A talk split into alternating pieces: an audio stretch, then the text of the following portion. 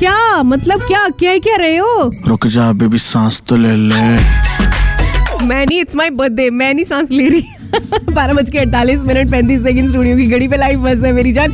In association with home जारा we complete your home चलिए अब हेल्थ एंड ब्यूटी सीक्रेट्स के बारे में बात कर लेते हैं। Health and beauty. Secrets with Simran.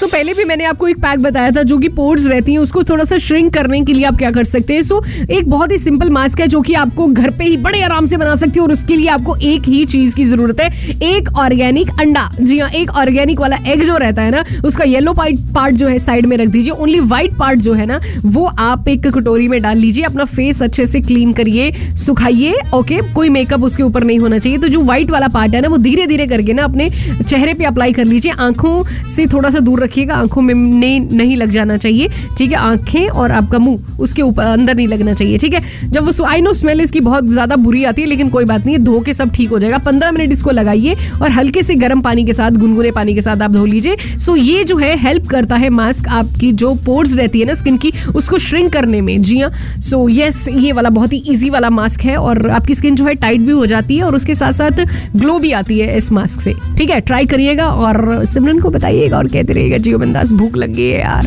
आज क्या खाना चाहिए? आज तो मेरा बर्थडे है। मैंने मॉर्निंग में आज आ, हलवा पूरी और भाजी खाई थी। ये मुझे बहुत पसंद है। सो आज मैंने ब्रेकफास्ट में ये खाया था। लंच में क्या खाना चाहिए? सोच के बताओ। मेरे बर्थडे पे मैं सोचने का काम नहीं करने वाली। Double three double one one zero six three पर जी बंदास।